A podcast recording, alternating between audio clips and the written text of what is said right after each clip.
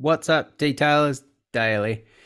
This podcast is brought to you by our mates at Autofiber Australia, so providing the world's finest microfiber right here in Australia. As a professional detailer, it's so important not only to use real high quality products, but also real fine quality towels as well.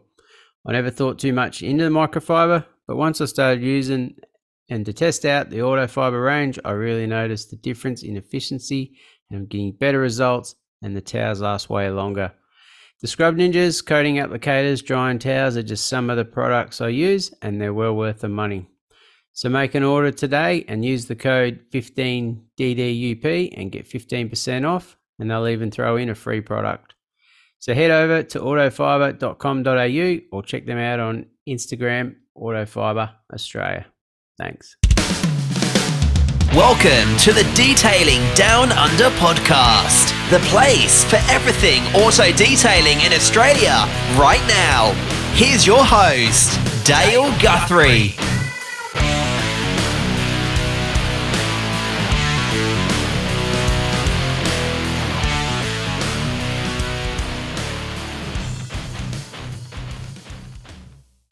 G'day and welcome to the Detailing Down Under podcast. I'm your host, Dale Guthrie we're back, um, back into another week, another pod. So um, yeah, we'll see how we go with the the week on, week off stuff at the moment. Um, watch this space on that one. So um, a few little things happening, and um, yeah, I've been talking to a few in the industry of late, and um, yeah, we're having bit good discussions about what's going on and and where this pod's heading. So um, keep an eye out what's going on, and um, we'll see where it ends up with um, our week to week sort of episode. So um, they could be spaced out at this stage um, to a fortnight, just for um, what would I say, operational purposes to make everyone's life easy. So um, we'll see what happens with that, but yeah. But anyway, not much else has been happening, so we'll hook into it. Um, had a, guy here reach out and um, we chat about it, and um, we thought we'd uh, finally tee up a time, and it's been pretty good. So we've got um, Jason all the way from Detail Auto Haus in Brookvale, New South Wales. So how you going, mate? Good, thanks, mate. How are good. you? I'm good. So thanks for making the time, and um, yeah, so it's good. Yeah, not a problem at all, mate. It's actually a pleasure to be here. You know, it's my first podcast, so um, yeah, a bit nervous, but yeah, let's let's get into it and yeah, do it. Yeah, no, that's all right. No, you're not the only one that's nervous. I used to be nervous, sort of am sometimes as well, but um, hopefully it all goes well. And um, but yeah, other than that, um, we'll get into it. So, how did you how did you start? It is called Detail Haus. Is that is the, the actual? Uh, yeah, De- Detail Auto Haus. Yep. Um, so the way we started, so I'm actually a mechanic by trade. So I've been in the mechanical industry for 15 years now. Um, five of those years I was into management, so managing stores. I used to run the Kmart Tire and Auto stores, um, and then moved into Bridgestone Select, uh, which was quite good. But coming up towards the end of my career in mechanical, I just I had a bit more of a passion to for something else, and that was to make cars uh, I just liked working with cars, but I got sick of fixing them, and I just liked making them look nice.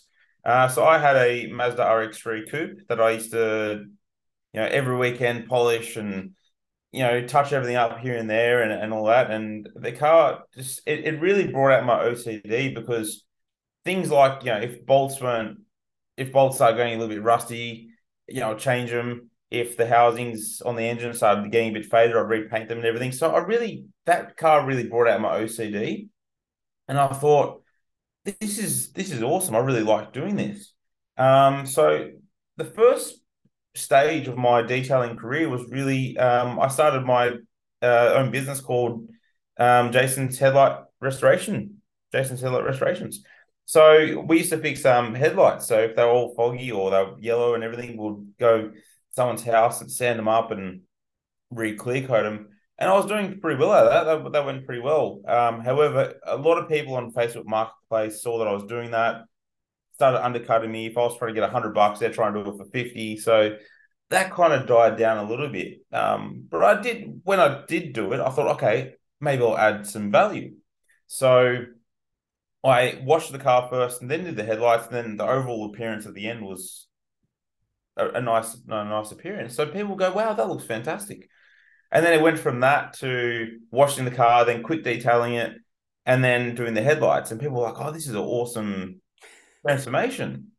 And then it just went from there to oh, watching all these videos on YouTube, and then going, oh, look at all these awesome products and all this stuff. And um, uh, I really enjoyed it. So, uh, but I was like, oh, maybe this is just over the top for me. It's just it's too much. So I went and got my car detailed. I spent fifteen hundred dollars. I got my car detailed um, at the time, and it, the car looked fantastic. I admit that. Um, the paint correction was spot on. Interior work was amazing. However, after about three months, I noticed it wasn't really beating up much anymore. So I questioned the guy, and um, he started mentioning, "Oh, you're doing this wrong. You're doing that wrong." And I was like, "But I've I've used everything that you've given me to do. I've followed all your guides, and I just don't know what's going on." And uh, instead of helping, he just got very aggressive and said, "Well, if you think you can do it better yourself, go for it." so I was like, "All right, I'll, I'll give it a crack." So I went down to a, a detailing shop near here and I asked them, I go, "Can you guys do a paint correction? Because I don't know how to do it."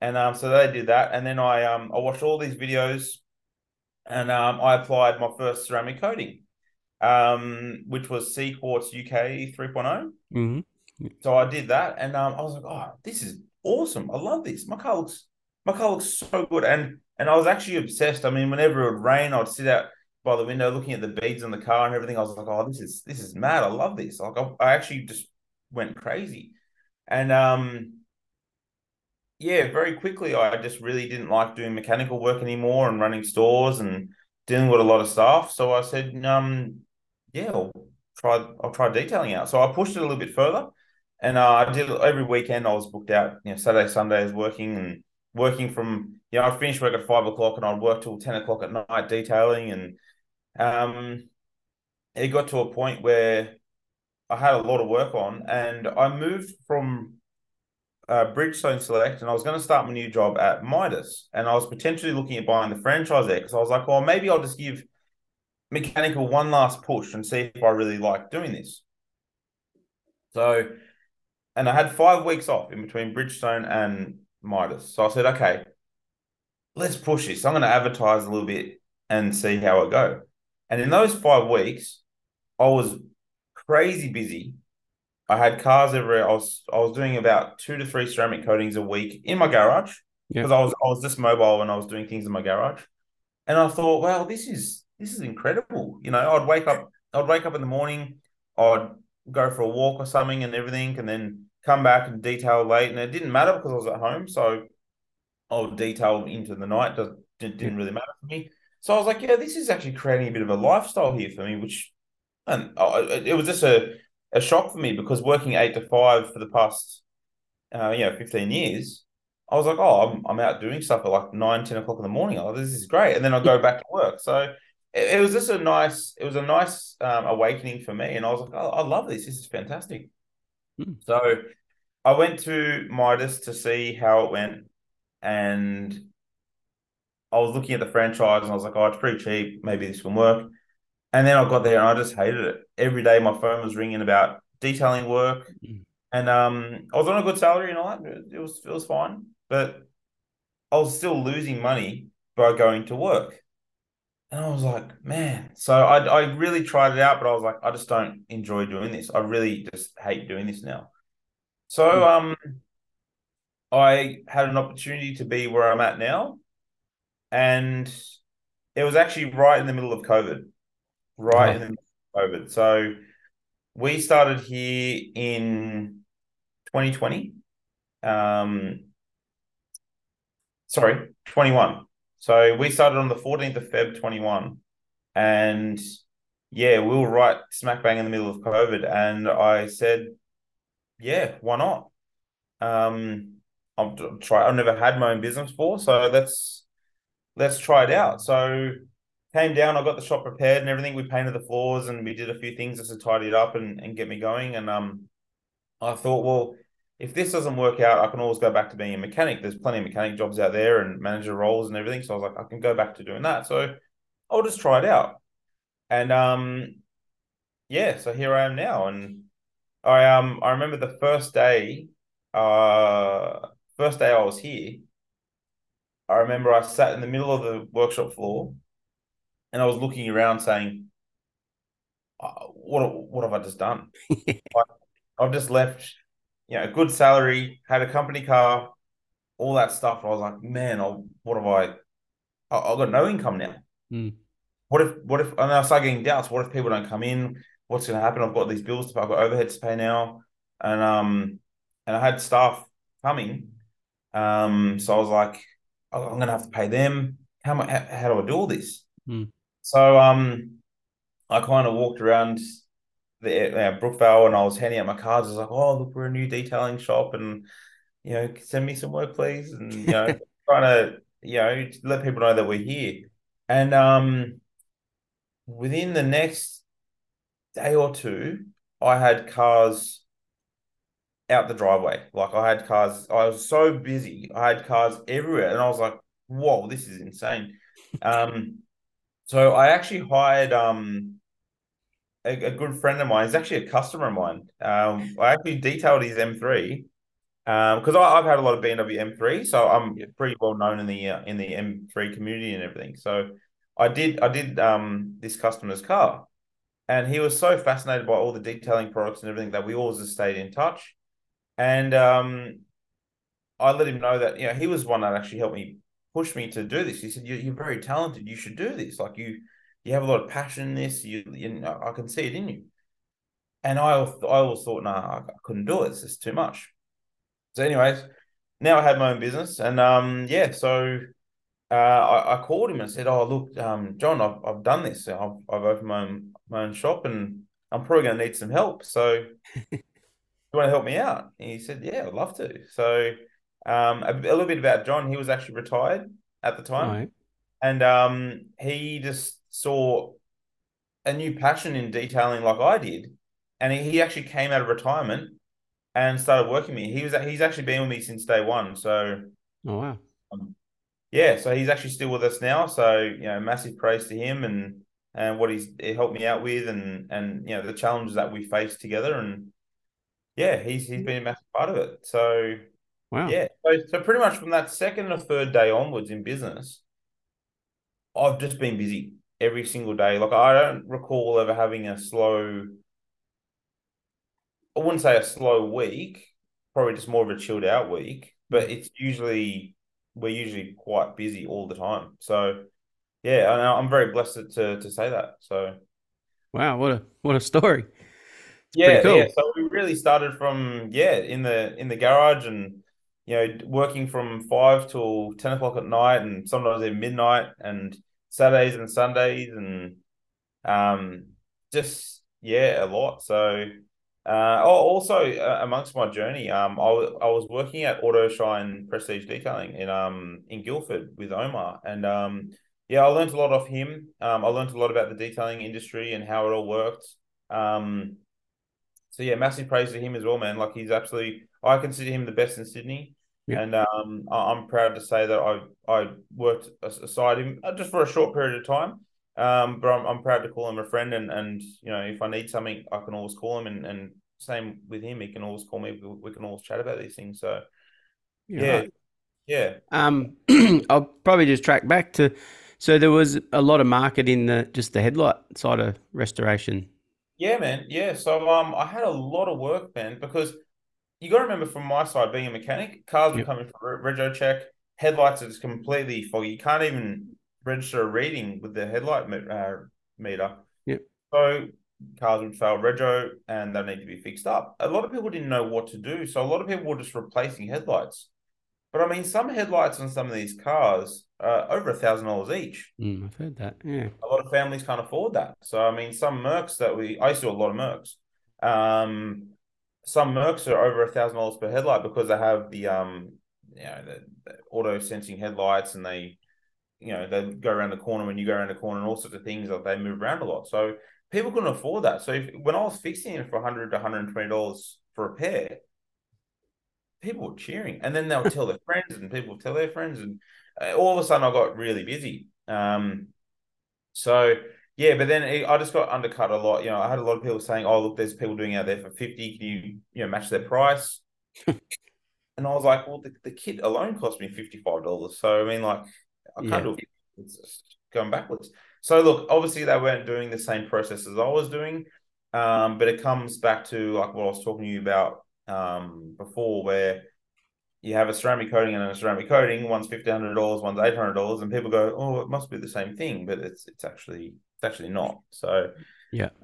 yeah, it's just one of those things. So it um unfortunately it just dried me out a little bit, and um that's when I started looking at other ways, you know, like washing the car first and then doing the headlights. And people go, "Wow, that looks fantastic!" And yeah, so that was Yeah, right. Well, that's fairly standard with the, the industry. Everyone charging bugger all, and you're trying to run your own show and charge a decent price, a fair amount, and they're just like undercutting you, doing half price. Yeah, exactly right. Exactly right. No, I've never heard um, that headlight. We normally see that as another service, but then you're doing it as a standalone job and Yeah. and little Yeah. side business. So, no, that's pretty cool. And yeah, I, I can relate to you working from home and working two jobs and or a few jobs and trying to detail cars on the weekend, and that's me at the moment. So, oh, awesome, man. What do you what do you normally do like during the week? I will actually do. I work. I go away. I work over in WA for a week. Oh, in, nice, nice. in a in a mine. So yeah, I'll go over Oh. there.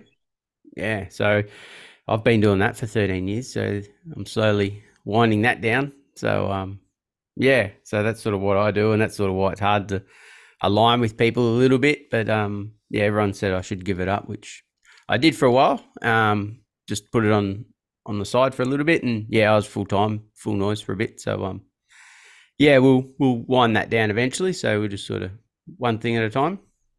Oh, awesome, man. But That's yeah, I can definitely relate to what you were you were up to. So and that's where I'm at at the moment. So Oh, fantastic. so yeah, um, so yeah, you had a you had a few challenges. Have you had many challenges at, at, at the start? Like you say, you're pretty busy now, so everything's pretty good. Yeah, um, the biggest challenge I had probably at the start was obviously like, how do I run a business? I mean, I used to manage stores before, but I never saw the back end kind of things of how everything runs. You got to make sure you pay your taxes, make sure you do all this stuff properly. So it's it's, it's very overwhelming, and I had to train someone from the very start who had no idea even how to wash a car. Mm, So I was like, I was busy. I was trying to work out how to run a business, train someone who couldn't even wash a car properly to now is I'd call a professional detailer. Um, that and I had a few people that uh, that were um. Uh, I think the hardest thing for me, the biggest challenge for me, was trying to. Oh, how do I say it? How do I say it? It's hard to say. I think the hardest challenge for me was obviously trying to get the right money for the jobs that we're trying to do. charge Um, accordingly, sort of thing. charge accordingly. I mean, now I had to factor in that I wasn't in, at home. Um, so now I'm paying rent. Now I'm paying staff. So I, that was a challenge for me trying to a- adjust my prices. It's it's all well and good to say this was two hundred dollars now it's eight hundred dollars, but I mean, in my heart, I just didn't feel right about it. So I had to slowly build it up and then Mm, and do all that. But um, no, so far we've been we've been pretty good. I haven't had too many challenges. Um, everything's gone kind of smooth sailing. I mean, like I've come from running stores and things, so managing people has been pretty good. I'm great with customers. Um, a lot of people know me in the area. I've been here for uh, 17 years now. So a lot of people know me in the area. So th- I've already had a trust built up with a lot of customers. Um, so everything's kind of just gone quite smoothly, I guess. So yeah, so it's and, and that also comes back from my experience running stores. I mean, that's that's definitely helped me progress in this. But I mean, if I had no experience that at all, it will be a much much bigger challenge. Much bigger challenge. Yeah. So, Yeah, nice. Yeah, I so with my other work, I've done supervisor work, so you sort of can take bits and pieces and how to talk to people and work with people in that way. If you ever did get um, your own sort of um, workers, then you can know how to deal with them and work with them, and it helps Oh, you talk to customers as well, so and communicate. Yeah, hundred percent, hundred percent. It helps. It just helps you understand what the customer's needs are, um, how to do things properly and everything, and, and all that. Like it really, it really helps that. But I mean, like if you come from a a background of not really dealing with customers too much, and but you're a very good skill set. I mean, it, that's that makes business very difficult because you got to know how to deal with customers and deal with problems, um, be calm about things, and just just just face them, move on, and be positive about things.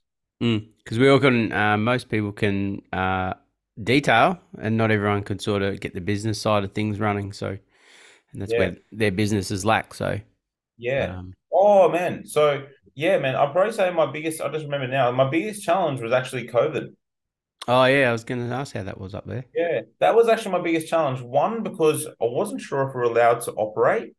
Um, two, I saw a lot of detailers get closed down. Cops would walk in and say, You can't be here. So they'd go. So I mean, we were operating with the door down just just to keep going. Um, but we also found in in the in the facts that it said that you could do vehicle sanitizing and that stuff. So we we're pushing that heavily. Um, but still, I mean, I was on the phone to Service New South Wales probably three times a week just to find out, you know, I want some clear facts on if we can be open or not, or what's Mm. what's going on. And not even they could tell me. So I think for me mentally, my mental health was a big, big problem during that that period. Um, because I had a lot of anxiety, a lot of stress. I was like, can I be here? You know, is anybody and you know, if I heard a knock on the door and it was just a customer, I was like, oh my God, maybe it's maybe I'm gonna get shut down. Like I was freaking out. So it was it was a hard thing. I mean, we were busier than ever. I had cars everywhere. It was unbelievable. Um, and we're doing some serious, seriously good work. Um, but yeah, I think it was just because it was just like at that time, everybody was just talking about it. It was all over the radio, all over Facebook, social social media. So there was a lot of anxiety on me as a business owner. Um, so yeah, we just we just kept moving, man. We just stayed, tried to stay positive. We didn't listen to any radio. We just listened to like good music every day. Just talked, and we tried to just make things act like normal, uh, regardless of what was happening outside outside our four walls. Mm. Um, and it actually taught me a lot, man, because in COVID, we yeah, like I said, like we tried to stay within our business, within our four walls, and just talk like act like everything's all normal.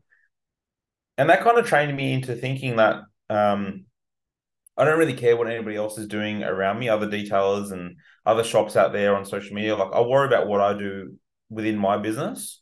And we just try and focus on doing the right thing and doing good work and focus on the customers and, and focus on what they what their what their needs are and make sure we do the right thing.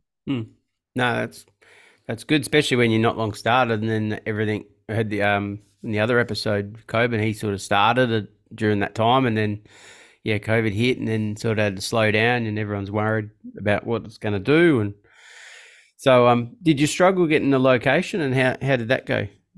Where is that? where Um, you are now? Is that you? Yeah, so Yep. I've actually been very lucky. Um, so the factory that I'm in now is one of my old customers when I was at Bridgestone, and um, just someone that I've known around Brookvale for you know 15 years. Brookvale's actually a small community, so Yeah. everybody kind of knows each other, and you know if you look up if you look after people, they look after you back. So it's a good thing, and um, I was always um. Uh, you know, helping them out if they needed tires or anything like that. So we'll we'll look after them.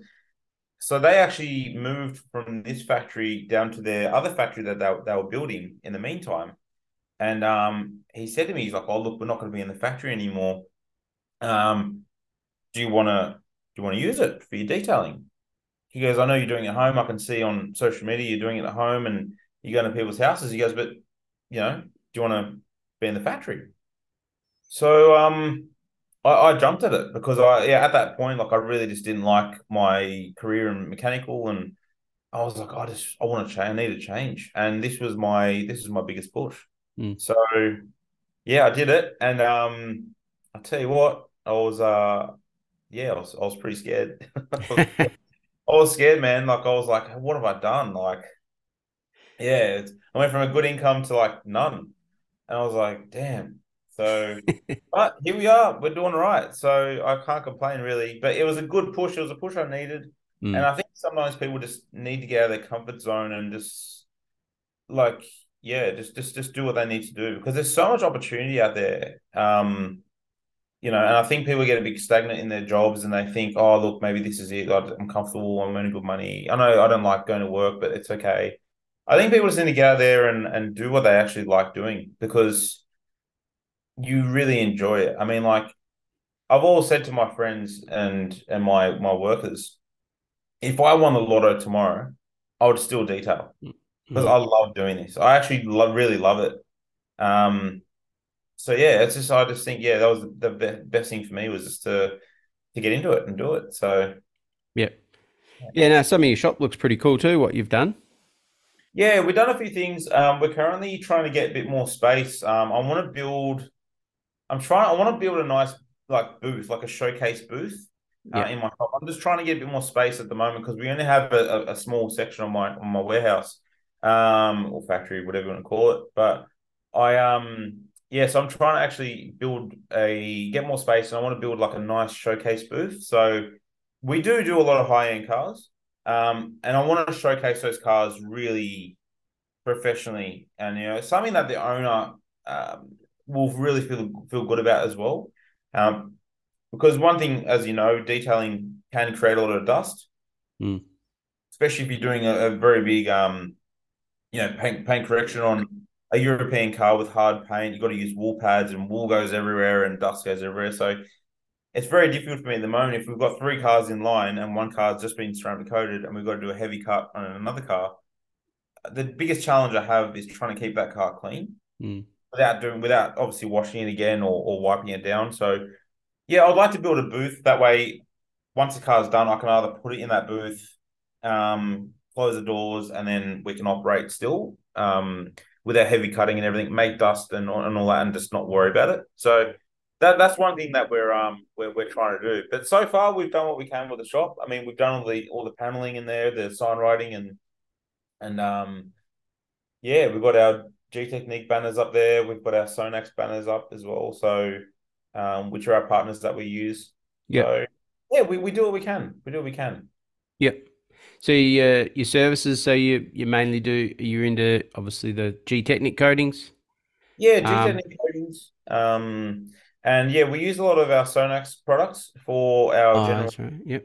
Yeah, for our general detailing. Um, we love Sonax. We think that's such a fantastic part of our business. Um, I think predominantly, predominantly because there are so many products out there that a lot of them do a very good job, right? However, I just think Sonax really aligns with our business. Um, I think the products really offer a fantastic uh, finish as well, especially some of the leather products. Um, and also they're safe. I mean, like a lot of people use APC and stuff. We try not to, um, due to pH levels and things like that as well. Especially when it comes to leather cleaning, um, APC can actually be quite harsh. Yes, it does a nice job, but I mean, it is quite harsh. Um, so we we just try to use everything correctly. I mean, like sometimes we're working on cars worth millions and millions of dollars. So this is all stuff that we need to kind of bring into our point of detailing where, you know, if we're detailing an extremely rare car when there's only, you know, five of them worldwide, we can't just be using APC on that. You know, Mm. we need to be using really high quality products. And that's where we brought in Sonax. I mean, Sonax is a German company. Uh, they've been around for what, 70 odd years now. So, and every time we use their products, we, we, we, we're still amazed by the results that we get. So, um, Gtechniq's been a fantastic part of our business. I mean, it um, the ceramic coatings that from Gtechniq are just fantastic. I mean, I know there's a lot out there. There's like I said, there's like over there's probably like you know there's so many ceramic coatings out there. Mm. Um, you can't use them all, you know. So we found one that works, one that aligns with our business. Um, we've tested it. Like I, so all the products that we use, um, I actually put them on my own car first, test it, beat it up, leave it outside in the sun, don't wash it for months on end, and see how it all performs. And that's why we stuck with Gtechniq. Things like Crystal Serum Ultra is just an absolute beast. It's been so good. I mean, I have it because we have a loan car. Yep. Um, and on, on our loan car, I mean, I've washed that car probably six times last year over the whole year. and over December, I was like, I'm just going to give it a good wash. And um, it's just still beating up like day one. You're right. Like it's just awesome. And that car is outside 24 7. It's with customers all the time. It never gets, it doesn't get much love. Um, so yeah, it just works. And for for us, we don't want we don't want customers to come back. We want people to call us and say, "Man, this is great." So, so that's why we use Gtechniq. Uh, we use Sonax. Um, we've designed a wash kit with Sonax. Um, so customers after they get a ceramic coating job or just in general, they can use the products that we use on a daily and get the same kind of results that we do. So, yeah, it's fantastic, man. It's Yeah. fantastic. Did you? I think you done some. I think Sonax um, were out doing some training here recently. Was that? Did I see you there? Yeah, I was there, man. I was there. So, um, so we went to um Ferrari Sydney, and we are doing a lot of training down there. Um, some polishing techniques using a rotary and also a DA. Um, going through their range. So using um, you know, the leather cleaner, the leather protection, brilliant shine detailer, um, the upholstery and Alcantara cleaner. A lot of those cars have Alcantara. Um, and all the way through to using their ceramic coatings, which are a fantastic offering uh, offering as well. Um, so yeah, it was just it was just nice to go through a full range and just get a good breakdown on products. Um, going back to pH levels, things Mm. like the, you know the leather cleaner and also the interior cleaner. Um, you know, like leather has a, a, a pH level of five point five. Um, whereas you know sometimes people might use like a very strong APC, which might have a pH level of like ten or Mm. or, or more. So it really strips back the leather and also the top coat of the leather, things like that. So when we're doing cars like Ferraris, Maseratis, Lamborghinis, things like that, or just any general cars in purpose, that's when we come back to using things like the Sonax leather cleaner, uh, and then br- bring back down that pH level with their uh, leather protection and things like that. So we really just try to focus on you using the correct products for the correct cars um, and just making sure we're doing the right thing. So, and that's where the Sonax training was really cool because it really gave us a good breakdown on why we use these products and how to use them correctly. So, yeah, it was Yeah. fantastic. Yeah, no, it's cool. They're pretty well known for their um, perfect finish. I know. I think it was one of polishers I first bought. Um, I think I still have a little bit of it left too, but that's pretty well known in the industry. That's been their number one seller, I believe, too. Yeah, so perfect finish is fantastic, man. Um, another another good one is NP0306. Um, that's really good for Japanese paint. Really, like it's a nice soft paint. It just finishes down extremely well. Um, I'd probably say it's like perfect finish, but just with a little bit of extra bite, so you get a bit more correction out of it.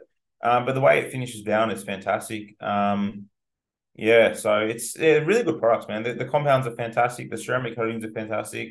Um, I, I just find as a as a whole, they just have everything that can service everything that we need. I mean, their multi-star and interior cleaner. I mean, you can buy that in 10 liter packs and it just lasts a long time. A little bit goes a long way. So it just works really well for us. I mean, I bought a 10 liter of multi-star and interior cleaner probably four months ago, and I still have a quarter of the bottle left. Yep. And that's, that's used every day. So it's, yeah, the products last a long time, which is really good. Yeah, Yeah, no, I think yeah, it's best to, especially with leather, use what like a leather cleaner. Don't use an APC. I know everyone's different, but yeah, you got to Yeah. be careful with these some of these new cars now. Oh, 100%. I mean, cars and material these days are getting thinner and thinner. I mean, there's so many cars come out now with under 100 microns of paint. So, mm. Yeah, so I mean, in same same with leather. I mean, leather's, I mean, you look at like a a, a 90s or 2000s Merc or BMW or something, and that, that's that's real leather. Mm. You look at cars now, and it's like mm, they're not not the same, really. So, um, yeah, things have changed. Things are getting thinner. Materials aren't as good as what they used to be, I, I believe. And yeah, we just need to adjust to that and be and be careful. Yeah. So Does Sonax have their own pads, polish pads? yes, yeah, Sonax do, and they're Yeah. actually really, really good. So Sonax have a um a DA um a, a, a medium cut pad. It's a yellow pad. Um, really, really good. They're very similar to the orange HDO pads from Lake Country. Yep. They're really good. Um, they're really good. They've also got a hybrid wool DA pad. So we use a lot of the Rupes um wool pads, the blue heavy cut wool pads. And um I had a few Sonax pads lying around, so I was like, oh, I'm just going to try it on this car we're using. It actually worked better and finished down better as well. So I could pretty much do that car as a one step instead of using two steps going from the Rupes wool to finishing. So it was just fantastic. And um, you know, we're we're an a, authorized detailer for Sonax. Yep. Um, so in terms of dollars and cents, it makes sense to use their pads as well because it we, we can get it for a bit of a better price. but the pads work really, really well, really, really well, especially with their compounds. It's, it's fantastic. They've designed a really good concept. Yep. Yep. And you, I see the other day you were doing a bit of wet sanding as well. So yeah, so we had a we've got a JZX 100 chaser that we're doing at the moment. Um, so yeah, we I ordered a denim pad and I was like, oh, I'll want to try one of these denim pads out just to level the, the clear out. And um, unfortunately, it was going to come very late. The next day, I was expecting it on the Wednesday, but it was going to come on Thursday, like four ten. I got a prompt from AusPost or whatever. And I was like, oh man, I'm like, let's just get into it. So we just started um, sanding a little bit. We did some trolling and um, we did a, you know one side wet sanding, one side just a wool pad buff just to see how it all goes with the rotary. And uh, we weren't getting the right leveling that we would like to with a rotary buff and um, a heavy cut compound. So I thought, you know what, I've I've got heaps of um, 2000 here, so let's just start sanding. And um, I'm very lucky because one of my guys actually used to be a panel beater, so he used to wet sand cars a lot. So he was he was, you know, he, he loved it. So he just got into it. I got into it, and um, between the two of us, we had the, the whole car wet sanded. We started at one. No, we started at twelve thirty, we had it all done by about five. Um, so we we're, we're pretty happy with that. We were lucky. The paint was actually very nice to work with, so leveling it down was was was quite good. And um, yeah, so we we just we did yesterday. We finished up. We did a rotary cut on it just to get all the sanding marks out and everything, and then we just refined it with a.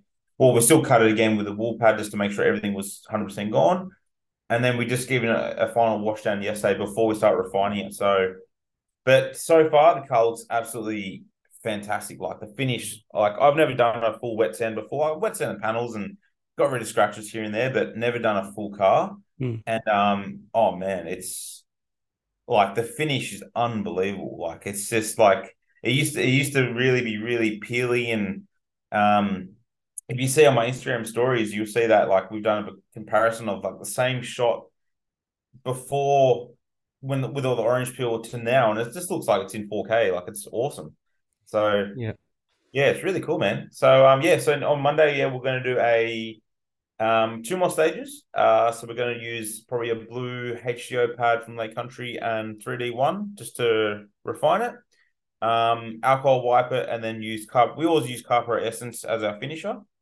Yeah. Um, and then we ceramic coat the car from there. So I'm going to coat that in uh, Crystal Serum Ultra. So that should look really, really wet. It should look really cool. Very so, nice. Yeah. So the owner said he wanted the car to look like a mirror. So yeah, we'll, we'll do that. So. the um do you still throw the headlight restorations in around every now and then? Oh yeah, they sneak in from time to time. Yeah, like I've got a Toyota Kluger in at the moment. Um, so a bit about us, we we pretty much do every any car. I mean, from your daily driver to, you know, extremely rare cars. You know, of only a handful in, in, in the world. So we we do anything from your normal car to full classic cars. We do a lot of concours pre- pre- preparations as well. Um, but yeah, so I've got a Toyota Kluger in now, and um, yeah, we're going to do a full detail on that. And the headlights are all stuffed, and I was like, oh yeah, I know how to fix that. So I'm going to get right into that. So, and, and that that kind of it, it's cool doing that because it kind of goes back to my early days when I used to give the car a wash and do the headlights, and people would say, wow, what a nice transformation.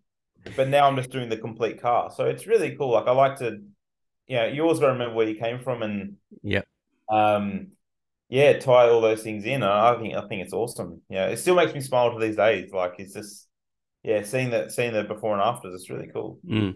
Yeah, no, you get a seems like you get a fair range of different cars, which is cool. Yeah, we sure you know, we're, we're we're very lucky to work on some of the cars that we do. I mean, um, yeah, we've got we've got one customer with a collection of cars that you know you just don't see anymore. You know, um, I mean, he doesn't drive them, but I mean, it's it's awesome that we get to work on those types of cars. I mean, this one customer has he's got ninety five cars.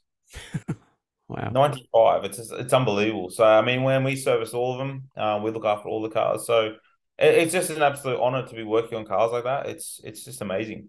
Yeah. So with um Brookvale, where about is that in? How far is that from Sydney? Um, so we're probably about half an hour from Sydney CBD. Oh yeah. Um, so not too far. So we're on the northern beaches. So we're right near Manly Beach, uh, Dee Why Beach, and all that. Um, Oh yeah. Um, for the footy players, we're right near um, you know, the Manly Seagulls home ground, so we're right right down the road from there. So Yeah. yeah, No, So, yeah, not, not far at all. a lot of dollars in Sydney, so no wonder you're getting some nice cars up there.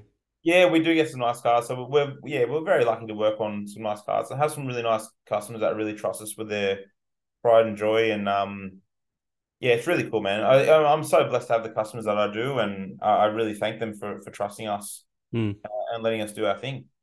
Yeah, it's pretty cool when you get a nice nice car, even though yeah, anything could be nice to someone, but yeah, when you get some of the, the higher end cars and you think, wow, look where I've become, like ended up. Oh, exactly right, exactly right. I mean, yeah, I, I just find it's it's hard with the the nice cars. I mean, you don't always get the kind of dollars that you get with those types of cars because I find you just spend that extra time on them. Mm. You know, like little things like, I mean, we had two Ferrari um uh pistas in, right? Four uh four eight pistas.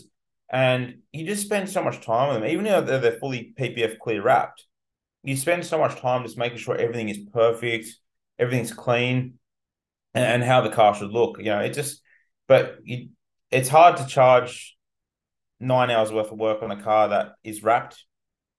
You know, Yeah. so we try to keep we try to keep it at a, a good price, um, and just and just just take our time and do a nice job on them. Do you do um you do much many interiors? I know we talked about the leather stuff. Yeah, we do a lot of interior work. Um, a lot of Alcantara, Yep. um, a lot of leather work. Um, so we've actually done. So we've actually done our leather course with Color Lock.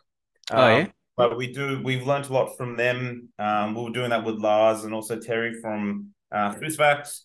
Yep. Um, so we learned a lot off them and how you know in terms of cleaning, um, and using the right products correctly and and all that. So yeah, we do do a lot of interior work. I mean, we get a lot of cars. I mean, like Klugers and things that come in and they're full of um dog hair and sand and and all that. And yeah, we just yeah, we just get into it really. Is So- there much um demand for color lock leather restoration? Do, do you do that side of it as well? Yeah, I do a lot, man. So um, a lot of side bolsters on on driver's seats. Um, handbrakes sometimes are worn through. Um, a lot of steering wheels. A lot of steering wheels. Yeah. I think a lot of people used um, uh, yeah, a lot of people use hand sanitizer through through COVID, Hmm. and I think now we're starting to see the effect of that because it's really dried out all the all the leather. So we're getting a lot of steering wheels that are just worn through, or they're starting to lose their color and things. So we can just recolor that and and repair them. Um, some people buy like a, a used car and it comes in and it's all stuffed up, and we we fix all that up. Uh, a lot of armrests on the driver's driver's armrest. Um, yeah, so whatever we can do is just to tidy them up. You know, we, we try to we, we try to look at ourselves as like doing like a mini restoration Yep. on a car. So we'll do a paint correction. Um, we also have really good wheel guys, so we get wheels repaired, um, paintless dent removal. We get that done as well. Um, and now I do leather repairs as well. So it, we try to look at it as like a complete service. Yep. So Yeah, I haven't had anyone on doing leather restoration, that, that color lock stuff, so I was going to dive in more about it, but looks very interesting to do. Yeah, it is. It's it's pretty challenging to do. Um, it's a pretty challenging thing to do. Um, but it's it's a fantastic result. Like when you get it right and you get the coloring right and everything, it's just awesome. Yeah, right. Um, employees. So you got, you said you have one, the the guy that was retired, or you got another one as well, have you? Yeah, man. So I've actually got two employees. Yep. Um, so John is my um, he's only three days. Um, he's a bit older now, so we try to do what, what we can. But he um he does a great job when he's here. Yep. Um, and I've also got a full time guy. Um, so I've got a full time guy and a casual, and um, yeah, between us, man, we just get it done. So Yep. Yeah. You still on the tools yourself, day Oh, in yeah. day out? Yep. Yeah, every day, man. Yeah, every day. I'm always out there with the boys. Um, you know, I, I just love getting into it. You know, if there's a if they like we had a car coming yesterday, actually a Toyota Yaris. and um stolen recovered. These guys drove through the bush, they went off roading. The car was an absolute pigsty. and I, I just jumped at it. I, I love doing those kind of jobs because you get you see them so dirty, and then you see them so clean afterwards. I think it's really cool, Mm. and um, it's just it's just it's just good. Like I I, jump into it too. Like I, I don't sit there and say, oh, I'm not I'm not doing that. I'm not doing this. I'm not doing that. Like we just get into it. We all do it together. I don't treat anybody um differently. Like I I'm you know I I see myself as all equal with them, and we do our thing, and we just get by. Yeah. Was it hard trying to get um, employees? I know you got you talked about one, so was it hard to get many? And was there a point when you thought I've, I need more, or Um, yeah, it's it has been a challenge to get employees, especially the right ones. I mean, I've gone through a few now. Um, you know, a few people said that they can do everything under the sun, and you say, "Oh, yeah, great. This this this could be good. Um, this could give me a little bit of a break and take a bit of pressure off the workload." And um, yeah, a few people come in and they just can't really do much or do what they say. So your your expectations kind of drop a bit there. Um, so yeah, finding the right team um, is always challenging. Um, I feel like we've we've we're at a really good point in our lives now, uh, or in our business now. So yeah, we're we're yeah we're, we're getting through it quite quickly. We're doing quality jobs. You know, things don't leave here until they're right. Um, so yeah, we, I think at the moment now, yeah, we- we're we're we're pretty good with our employees. We're doing well. Um, but yeah, it is hard to find good staff. It definitely is hard to find good staff. Yeah. Uh, one thing we're trying to look at doing later on is um, we're going to try and find someone that can help us with PPF oh yeah, because we would like to add PPF to our business and, and window tint. Yeah. Yeah. So trying to find staff members for that later on in the year will be will be something a- another challenge for us. Yeah. So yeah. have you had a play with film before, or Oh yeah, and I'm not good at it. I'm just I, I can't do it. So I mean, I would probably I probably should go do a course and, and and see how I go. Um, but for me, I just don't want to stretch myself too thin, and then try and do PPF, try and do pain correction, try and do all this stuff. I, I just got to focus on doing quality work all the time. So yeah, so that's why I thought if I could get someone in that knows how to do PPF, that would definitely take um a lot of the pressure off because one thing somebody told me in business is if you're not good at it, get someone that is good at it because you can't. If you're not good at it, then it's going to be a crap job and you're going to get a bad name. So I don't want to do that. So if I can find someone that that wants a, a job in doing PPF, um, yeah, that's that's what I'd like to do. yeah, Yeah, I've heard that as well. I think even one of our our guests said that on an episode. Yeah, get someone in if you're not good at the bookwork or or whatever, give it to someone who is. Hundred percent, man. And that came back to when I was a mechanic. Like, I I sucked at doing electrical. Like, if there was something wrong, like something with wiring or something that was wrong, man, I just couldn't do it. So, send off to a, a, a auto electrician. They get it done. They know where it is. They know where the problem is. They get it sorted. You come back and you do your bit. Like, that's that's one thing I learned in that business as well. Yeah, yeah. especially yeah, cars these days, electric systems on them are pretty pretty crazy. Oh yeah, that's that's another issue as well. So yeah, insane. You're not missing the cars working on them like mechanics. Nah, you know what? I still do a little bit of mechanical here and there. Like, you know, one of the boys at work needed the brakes done, so I was like, "Oh yeah, let's let's get it sorted." So, you know, I started doing brakes the other day, and I was like, "You know what? I'm just, I'm, you know, excuse the French, but I'm covered in shit. I got brakes all over me and stuff." And I was like, "Oh man, I really just don't miss this. I, I don't.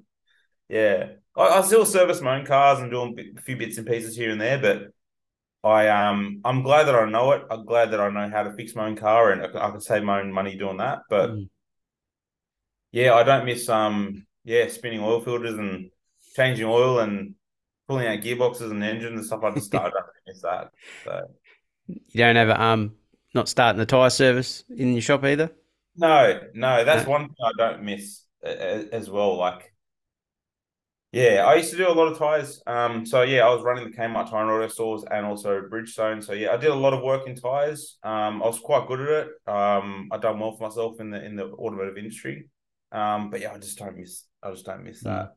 One thing I one thing I don't miss about it is for a customer getting the car serviced and buying tires, it's a grudge purchase. Mm. No one wakes up saying, "Oh, I can't wait to get my oil changed or brakes changed." Unless you're, an enthusiast, right? But ninety percent of the people they're driving, they're like, "Oh shit, my car needs a service or needs brakes. Oh man, I've got all these bills now. Got this to do. You're like, so I, I don't miss that. One thing I love about detailing, it's a luxury purchase. People like, um, I mean, okay, so like that guy with the chaser. I mean, he got a paint job done. He's not 100 percent happy with it. Now we're doing this this massive job on it, and he's like so excited about this job, and it makes me feel good. Like it's a bit of a build up, and um, so people they look forward to seeing the car afterwards, you know, and mm-hmm. and all that. And one thing I didn't like about mechanical is, okay, let's say you have a car that has oil leaks all underneath the car. You spend a thousand dollars fixing all the oil leaks. No one's going to see anything. No mm. one sees any difference. They just go, "Oh, cool, thanks. Uh, I guess it's okay," and then they leave. You know, so no one's happy. Uh, you know, at the end. Oh, not a lot of people they don't see the, the, the benefit of it. But when people spend money getting a really nice detail done, a good paint correction, everything, they go, "Wow, I can't believe it's my, my own car. That's awesome!" And that's probably the best thing about detailing is seeing customers' reactions afterwards, mm. and like getting messages afterwards, and like you know five star reviews on Google. People be like, "Man, they, they, these guys did such a good job on my car. I'm so happy." You know, like it's it's a really really cool feeling, and it really drives us to to do to, to go harder every day. You know, and like yeah, when, when when customers send in that first watch video after a ceramic coating, like, oh man, check out all the beads, this is awesome. Like it's it's really, really cool. Like it's I, I just love it, you know, and and yeah, like I was saying to you off air, like if I won the lotto tomorrow, I would still detail because I mm. love I just love this. I love this industry. I love how the customers are and, and I love the things we get to work on. It's awesome. So. Yeah, no, it's cool. I always wonder why like people uh, they'll they'll take and get their car fixed and happy to pay the mechanic an hourly rate or whatever. But then when it comes to detailing, they're like, "Oh, Jesus!" I'm like, "Well, you're happy to get your car serviced and pay a fair amount. Why don't you? You got your car detailed. Why don't you pay them a fair amount?" So yeah, well, that's the thing. I mean, that's that's a challenge in the industry is is finding the right customer. I mean, in all industries, no matter what it mm. is, food, you know, or anything. There's cheap customers. There's there's customers that want really good stuff, mm. and finding the customers, weeding out those customers that don't want your services and don't want to pay for your services, mm. is a very hard challenge. I mean, like don't me wrong, man. When I first started, I took on anything, you know, just to get get going. But I mean, sometimes I look back and I'm like, man, I was doing some pain correction jobs for like two hundred dollars, mm. just because I was like, I didn't have anything else to do. So, but when I did that job for two hundred dollars, I was learning, I was documenting. Okay, this works. This is this paint system. You know, so you can't always look at the dollar value to it. You got to look at the value that you're getting from that job, and I think that's what a lot of detailers suffer with at the start. Is they focus on the money too much. It's not the money. Just think about what you're getting from that job. So in that time, you're learning. Oh, so Japanese cars have soft paint. Um, Range Rovers have soft and hard paint depending on the color. Um, you know, BMWs are always hard. Uh, Mercs are extremely hard. Audis is extremely hard. So I think for me, you know, it wasn't so much the money; it was the the the, the value that I was getting out of doing those jobs. So I knew for for the next time I did it, I could be faster. I mean, the amount of notes and everything that I wrote down, you know, when I did a job, I was like, okay, so this happened, that happened. Uh, how can I improve? You know, so I'll do a full breakdown. If I after I did that car, I'd sit at home and I'd be watching TV or something, and I'd just write. Um, okay, so I use this pad on that car. Maybe if I went to a microfiber pad or a wool pad, this would have been faster. Maybe I'll try that next time. And okay, so let's say I get a Tesla in, right? Um, I'd say, okay, so this was soft paint. Maybe I'll try this pad next time, or maybe I'll, I won't. You know, so it was things like that where you know it wasn't so much the dollar value; it was the value that you were getting out of that job for yourself. Mm. Yeah, because yeah, uh, I turn I tend to build a long term business, so every job we do, we learn from and we try to grow from. Yep. So yeah. No, I've, I've noticed some like when you do a, a job, you're like, oh, that we sort of we broke even or we lost a few dollars on that one, but then you think that person will go and tell their friend and then that you'll end up with more work, and you you might not come out of it too bad in the end anyway. The the return will um soon pay off. So oh, 100 percent, hundred percent. I mean, there's so many cars that we've done, and I've gone, man. Next time I'll go to charge double for that. Like that mm. was I I really lost out on that one. But you know what? You learn, and that in every business this happens. Every business this happens. You know, um, yeah, I mean, I'm sure there's plumbers out there that would have done a job for like two grand and gone, oh man, I more for that. Like, just in every industry you learn, and um, I think that's one of the the coolest things I like about having your own business is is this part. Mm. is oh man I I done that. And um yeah you feel good about the job because like oh I what I, what I charged was a very very fair price and you feel good about it. And the customer's good and every, everybody's happy it's good. Or there's some jobs where you're like oh man I I wish I got more for this because this is a, a pain. Um but you learn you know? Mm. you learn. And you also learn customers as well out of that as well. You learn their expectations and sometimes you think that they only wanted this but they actually wanted the full thing. Um, and yeah, like oh, I, I've been stung with it before, where you done a paint correction on a car and you do just do like a quick interior tidy up because you think they're only going to spend, I don't know, eight hundred bucks or a thousand bucks, whatever. And then they get the car back and they're like, oh no, I wish you just did the full thing. I was happy to pay. And you're like, oh man, sometimes you just read people wrong. Yeah. Um, so I think it's very important just to try and like we always try and have a consultation with our customers first, just to try and get their understanding of you know what they want. Um, how would you like this done? And also talking about price first before the car gets booked in. That way, there's no surprises. You understand the customer's expectation and also what you need to do on the day as well. You Mm. know, so yeah, yeah, No, that's good. Um, how's the? You, you did mention there's a few other details in your area as well. yeah, man. So we have we have a lot of other people around us. Um, we've got Deluxe Detailing down the road. We've got MV Pro around the corner. Uh, we've got A and H Hamadat uh. I, I think that's how I sell it. Say his name. Um, yeah, we've got a few guys around us, man. But like, yeah, we we just try to focus on what we do. Um, I don't really look at what they do, their pricing thing. I don't even know what they charge. Uh, we just try and focus on what we need to do and look after our customers. And um, I think the biggest thing around here is, you know, if we have someone that comes in and says, "Oh, look, I've been, um, I used to go down the road, but I've seen you guys." I'll actually say, no, I'd, I'd rather you keep going down the road because I don't want to steal anybody's customers. Um, because look, there's plenty of cars out there, you know. Um, and if a customer is very sold on coming to us, then that's fair enough. Um, but I'll try to keep them with the existing detailer um, because I don't like stealing anybody's work on Yep. and, and doing the wrong thing by people because it's just not right. And um, you know, long term in business, you just you want to you want to remain having a good name. Yeah. No, that's good. Um, it's good to hear that you, you actually went and done some training or worked at the other detailer shop for a little bit or got some knowledge there because we talk about there's no not a lot of training in in our country so for this industry Well, yeah, man. Like, um, yeah, there's not. Um, I mean, anybody, and the, the, the worst thing about the detailing scene at the moment is so unregulated. I mean, there's no apprenticeships on it. There's no, I mean, anybody, I mean, eh, like my neighbor could start a detailing business tomorrow. Hmm. He- He's good or not, I, I don't know. But I mean, that's that's how it is. Anybody can start up one these days. There's no training, um, in terms of I mean, a few people offering training courses, but I mean, you don't have to do it. Um, like in a mechanical game, you have to do an apprenticeship to become a tradesman.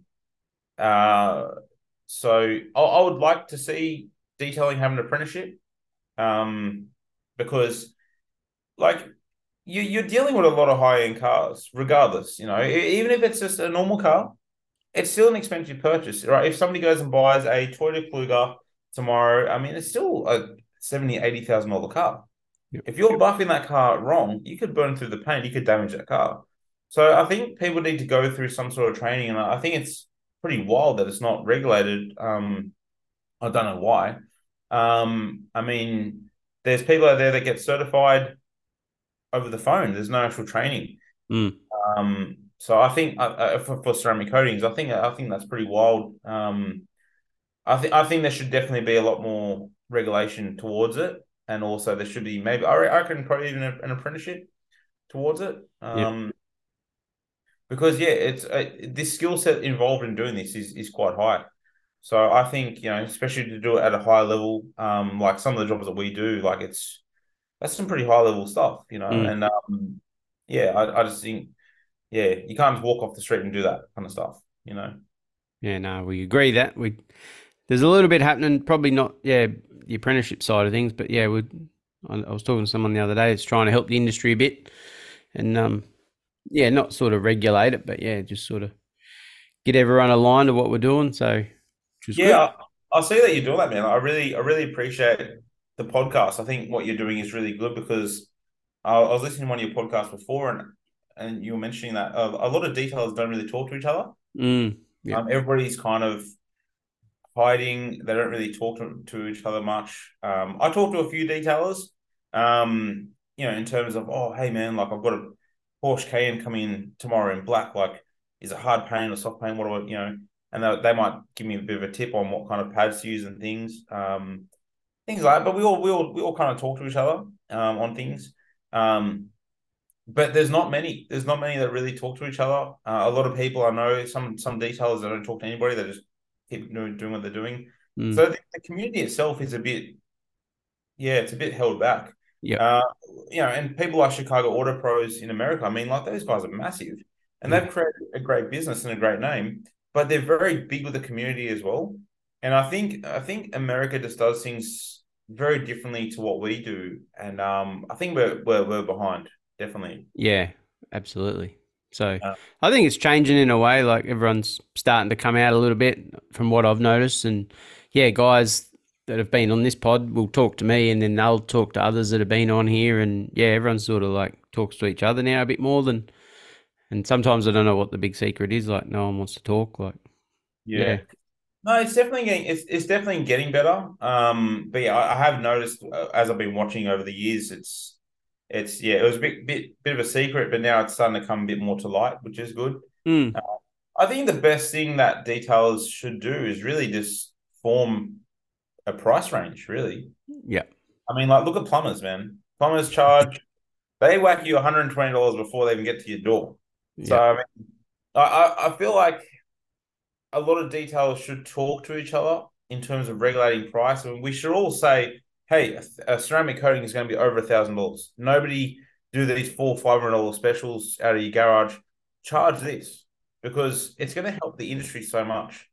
Um, I know a lot of mechanics done that when I was in the mechanics trade. We had a lot of unions trying to form uh, a, a, price um, because a lot of people are undercutting people. So we try to do to do that. I mean, people still do it now, but I mean, for instance, I mean, I had a job booked in the other day for five hundred dollars and somebody down the road did it for three hundred dollars. why? I don't understand why. You're literally like I don't know if if they think that they're good because they got that job over me, but I mean at the end of the day, you just lost two hundred dollars. Mm. So I, it's just I, I don't know. I I just think it should be a bit more regulated in terms of our you know full detailing prices all the way to your ceramic coatings. I think ceramic coating should start you know a minimum of twelve hundred dollars and up yeah. and go all the way to two and a half grand, three grand, because the process is is big. Um, mm. Not so much on a new car. I mean, new cars still need correction. I mean, some of them come in. I, mean, I was listening to one of your pods earlier this morning, and uh, a, a, gentleman was saying that he had a Ranger come in with 300 kilometers on it, and it was totally trashed. Yeah, new cars getting delivered like this. It's really bad.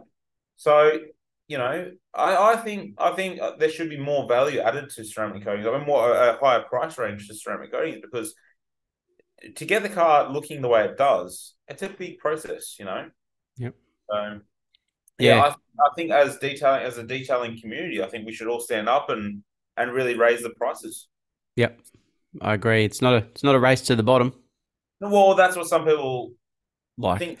some people, yeah, I, I find I find um some detailing businesses they're good, good skill set, but not good in terms of business. Mm. So they think if they got cars everywhere, they're doing well. However, they might have five cars there for three hundred dollars, and other detailers might have one or two cars there for twelve hundred bucks each. So who's yep. who's doing better? You know what I mean? Mm. It's yeah, I don't know. Some people want to work like a you know just kill themselves and do a cheaper job but stay busier and think that they're doing well. But I think we just need to think smarter about doing jobs and charge more. I mean, I think and some of these full interior jobs we're doing on some of these seven seater cars, that takes a long time. Mm. Dog hair, sand, kids squeezing, you know, poppers onto the roof, and there's bubble gum under the seats and things like that. And these jobs take a long time. So I think we should all stand up, charge accordingly, and and um yeah, Yep. you know, because it'll make us feel good about it too. You know, as a, as a detailing community, we'll feel good about it. We'll make more money. Um, but yeah, I think it's I think it's good. Yeah, everyone wins if we Yeah, all up everyone- it rather than trying to fight and undercut and yeah. No, it's the same with maintenance washers now. Like I've moved my prices up because yeah, there's people in town that love doing that. Um, but yeah, you can. I'd prefer that a coating over that sort of work, and then rather than trying to do three or four washes in a day and burn yourself out, and you just do a coating. Exactly right. Exactly right. I mean, look, sometimes you don't always have the luxury of getting those um, high Yep. ticket jobs. Um, but when you do, I think I think we should all have a standard. I mean, if you go on Facebook Marketplace now, there's oh ceramic coating, three hundred dollars, five hundred dollars. It's like, why are you? That's insane. Yeah. right? So, I mean, I, I think it should be try to be a bit more regulated in that, that way. I don't know how you how we would, but I think Mm. as detailers, I think a lot of people, especially watching podcasts like this, should yeah really think about what they're charging because I mean it's really a race to the bottom. Yep. No, um, yeah. So No, that's good. I'll get into our. Um, I got six stage questions, so I did show you, um, send you the questions just as a bit of a guide. So, um, which I do to everyone. So, um, what was your first ever detailing job back in the oh, my first ever detailing job, I'd probably say was my M3, the one that. Oh no, after that M3. So I had an E46 M3. That was the one I got detailed by that guy, and he said, if you think you can do a better job, do it yourself. So I got that. I got that car paint corrected by somebody else, and then I just ceramic coated. it. So I wouldn't really say that was a full detail job, start to finish. However, my next car was an E90 M3, and I did that car start to finish, full paint correction as best as I could. I mean, there was still swirls, and I didn't. I thought I did a pretty good job, but um, you know, back then things were different, and um, but I mean, the car was fantastic. So I did the car start to finish and ceramic coated myself. I think that took me a whole weekend, and um, yeah, I, I remember sitting back and I was just like, man, I did that. Like that was awesome. Like, look how good it looks. And I was showing everybody, and I was driving around, and whenever it rained, I was out, you know, looking out at the window, just looking at it, going, oh man, that's so cool. Like with the water running off it and stuff. Uh, you can actually see it. It's on my Instagram. You can actually see it. I'm just looking down from my house, like from one of the windows onto the car. Um, and yeah, all was showing it off, and I was like, man, look how awesome it looks. And um, yeah, it was good. And getting compliments for it, like it made me feel really good. And I was like, oh, that's awesome. So yeah, that was my first detailing job, man. My E E90 M3. Yeah. What's the thing with the BM BMWs? Oh, I just love, I love BMWs. Um, I love the M cars. I love, Mm. I love anything motorsport, you know, but particularly the M cars because they're a car that you can drive every day, um, or you can drive them on the racetrack. You know, I think they're just absolutely fantastic. I've had a lot. My dad, it actually came from my dad. So when I was four years old, my dad had an E36 M3, and uh, I remember because we used to live at the bottom of a hill, and I always used to say to my dad, I used to go up, up, you know, because I was pretty young then, and um, yeah, we'll go flying up the hill. And um, I was like, oh, that's awesome. So we've always been around M cars. Car, fast cars have always been around, you know, in my life. And um, yeah, I think in particular the the M3s have always, yeah, been in my in my sights. Yeah, I, I had a period where I was a lot a big JDM guy. I had a lot of Silvias, Skylines. I had an RX7. I had a Mazda RX3. Uh, I had a lot of JDM cars. Um, but yeah, going back into the M cars, I was like, man, I can drive these cars. I love driving. So I was like, I can drive these cars every day, not get pulled over by the cops. Because I got defected pretty bad, like you can feel my car. So I mean I got hammered there. So I was like, yeah, I can drive these cars every day. They look respectable. Uh, I can drive them on the track. I can do everything with them. So for me, not the fastest cars out there, but I mean I can drive these cars every single day. Yeah. Double demerits and all that stuff doesn't matter. I can still drive them every day. And it's great. go away for the weekend and I can go to the racetrack on on you know another weekend. So it's it's just such a good all rounder. Yeah. No, that's Yeah. cool. Uh, favorite polisher? Favorite polisher? Oh, I love my Rupes. I got Yep. a Rupes Bigfoot Mark Three. Um, yeah, it's it's awesome, man. It's it's just it's an absolute beast. It cuts really well. Uh, it can finish down really well. It's just yeah, it's really good, man. Yeah. And you know what? For the past three years, um, you know, I've had a few problems with it. You know, the, the cord stretching and things, and and and um, heaps of brushes and everything. But I mean, it's still going strong. Yeah. still going strong. So That's fairly Rupes standard though. It's either brushes or a cord eventually. So yeah, I mean, these all happen, but I I seem to have it like I had it all in one go, and I was like, man, this thing sucks. My ShineMate's like so much better. Yeah. Um, but yeah, I just um, yeah, I love my Rupes, man. It's really cool, really cool. Yeah. Uh probably oh we might have already talked about a bit of it. What's your what's your dream car? I've got two. Can I have two cars? Yeah, you can have many as you want. Ferrari F40, dream car, and the 288 GTO Ferrari. Yep. They're both a very similar car, but I love both of them. I think they're such an awesome. They're just so sick, man. Like V8 twin turbo, massive wastegates on them, like just old school raw car. Like I love those. I also oh, can I have a third car? Mm. I love the Porsche 930 Turbo. Yep.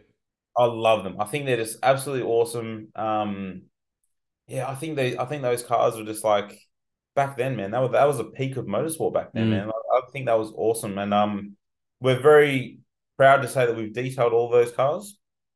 Um, I'm not allowed to share photos of them just yet. I- I've done a few little snippets here and there. Um, but yeah, when when the professional photos come out, then I'll share all those. But I mean, for us to be detailing a Ferrari F40 was a very big highlight of my career. I mean, that was that was incredible. That was incredible. So No, that's awesome. Wow. A favorite tool, uh, detailing tool or product? favorite detailing tool, something that I use. Um, I'd probably say one of my one of the best tools that I've bought. I love my extractor. I've got a Karcher Puzzi extractor. That's really cool. Um, my Lake Country pad washer is awesome. Yeah, I got one there. Yeah, pretty. Man, that thing that thing was like the, the biggest game changer in terms of dust, but also how your pads come. Your pads come out like brand new. they do. Yeah, Saves me a lot of money, but also instead of like you know sometimes you're buffing your car and you might get like a little bit of pig's tails from the from the pad. You just it just eliminates that, you know. So that was a really cool thing. Um, I've also got a Tornador. Um, so it plugs into the airline and also to your vacuum. So some of these cars with shitty carpets, you know, Oh, Hyundai, the Tornador. that one, yeah, yeah, that guy, Yeah, yeah, yeah. And that thing is just like unbelievable. I mean, like I was saying, like I did a um a stolen and recovered Toyota Yaris yesterday, and um, yeah, crap carpet. And the customer even said, he goes, "I vacuumed this car for three hours, nothing's happening." I was like, I was like, I'll get it, and just use it, use that thing, and man, it just works so well. Wow. And when he picked up, he goes, "How did you get it this good?" I was like, "Oh, I've got this thing," and I showed him, and he's like, "Whoa, that's that's sick." So that that thing's pretty cool. Um, yeah, I like my steamer. My steam cleaner is really cool. Um,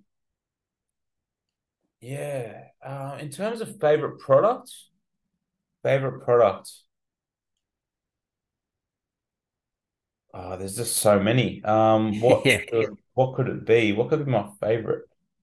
I'd probably say Sonax spray and seal is probably one of my favorites. That's awesome in terms of um, have you used it before? Like any, it's like Gyeon wet coat. yeah, it'd be, yeah, I was going to say it'd be something like that. Yep. Yeah, I think that it's just that's still just still it's surprising me all the time. I think that's really cool. Um, another product that I've tried recently that I really really enjoy was um actually the System X ceramic coating. Um, so I use System X Max on a few cars, and man, that was good. That was really good. Yeah. Um, so that was a great product. Um, yeah, yeah, I think yeah. That's I about it. those- yeah, that's about it. Yeah, I No, mean, besides besides everything else, I mean, they're probably the, the standout ones. Yeah. but I'd say that pad washer was definitely the best thing I've I've, I've bought. You know, Mm. you know, in terms of something that that paid itself back within a matter of minutes. It's just fantastic. Mine has already, like even because the I use the Gyeon polish and they're all sort of water based, so I don't have to add Oh, any sort of um the contents into the bucket. Now I just have run straight water through it the whole time. Oh, nice. So and yeah, so save Yeah, buying cool. anything or put, putting anything in it, any additives. So I just Yeah, run straight water. That snappy boost stuff that comes with it is pretty expensive. It's like five bucks Yeah. a pop. So Yeah, I, I just run a little bit of APC just to try and clean, keep them clean. So Mm. Yeah, but no, great, great product, really great product. Mm. Because yeah, I used to wash them in the sink, like scrubbing pads, and I'm like, Oh, this is man. terrible. Oh, I remember doing all that, man. I Yeah. remember I used to every Friday I used to line all my pads up in the wash bay and hit them with a pressure washer. Yeah, There's compound and stuff going everywhere, and I had to wait for them to dry. I was like, ah, this takes ages. So, yeah, man. Um, I'd probably say in terms of my favorite compound, um, it's definitely the 3D compounds. So Yep. we use a lot of 3D one, 3D five ten, um, 3D speed. Man, that stuff is just unbelievable. So we Yep. use we do that for all our corrections, 3D compounds. Um, and yeah, they just it just works really well. So that's yeah. Mm. So in No, terms of yeah, that- no, that's cool. That's good. Uh, any uh, biggest tip for any details starting out?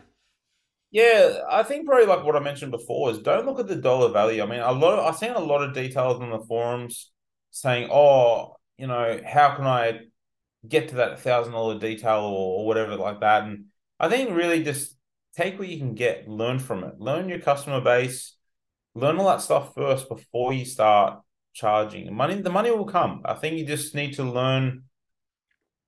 Yeah, I think you need to just uh, really build your name up. Um, weed out some of those customers that don't want to pay. You know, if you're offering an interior detail for 220 and they're arguing about that, then you don't want them as your customer. Um, I think just try and go for the try and try and find your market, what you want to do. I mean, in terms of us for our business, our business is uh, European cars, high end cars. Um, you know, we still do your normal cars, yes, but Mm. in terms of our sole business, we do a lot of European cars, uh, all the way through to your your you know hypercars, supercars, um, concours prep. That that's our that's our business. If you want to be a general detailing business, then yeah, that's that's it's a different thing. Yeah. But don't chase the money just yet. Um, you'll get what you want for those jobs soon. Just um, focus on your customer base, focus on doing quality work, and word of mouth will will will overcome that. Yep. No, that's a good one. So Yeah. yeah, know your market. That's what I always tell people. Know who you want to market to and what what you want to focus on. Yeah. Oh, and don't get sucked into these guys saying, "Oh, I'll book in fifty coatings a month if you just sign up now." Doesn't work. um, I think your own work will will come through. I mean, those guys are just looking out to get rich. Um, you know, how can you book in fifty coatings a month if people don't want it? You know, what I mean, it's just Mm. bullshit. So I think focus on doing a good quality job every time. Spend that extra five minutes. Have a look at the car again. Just double check your work. Um, don't send it.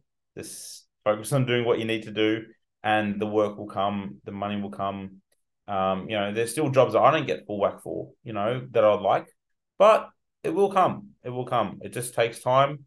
Um, you know, look, I'm still very young in the business. I've been in the detailing, like full time detailing, for two years now. Uh, I've been detailing for uh, four years, five years now. Um, but that was at home, mobile on weekends and things. But full time, two years. So we're still learning. We're learning every day. Mm, yeah. No, So- you never never stop learning. Never stop learning. So always keep learning.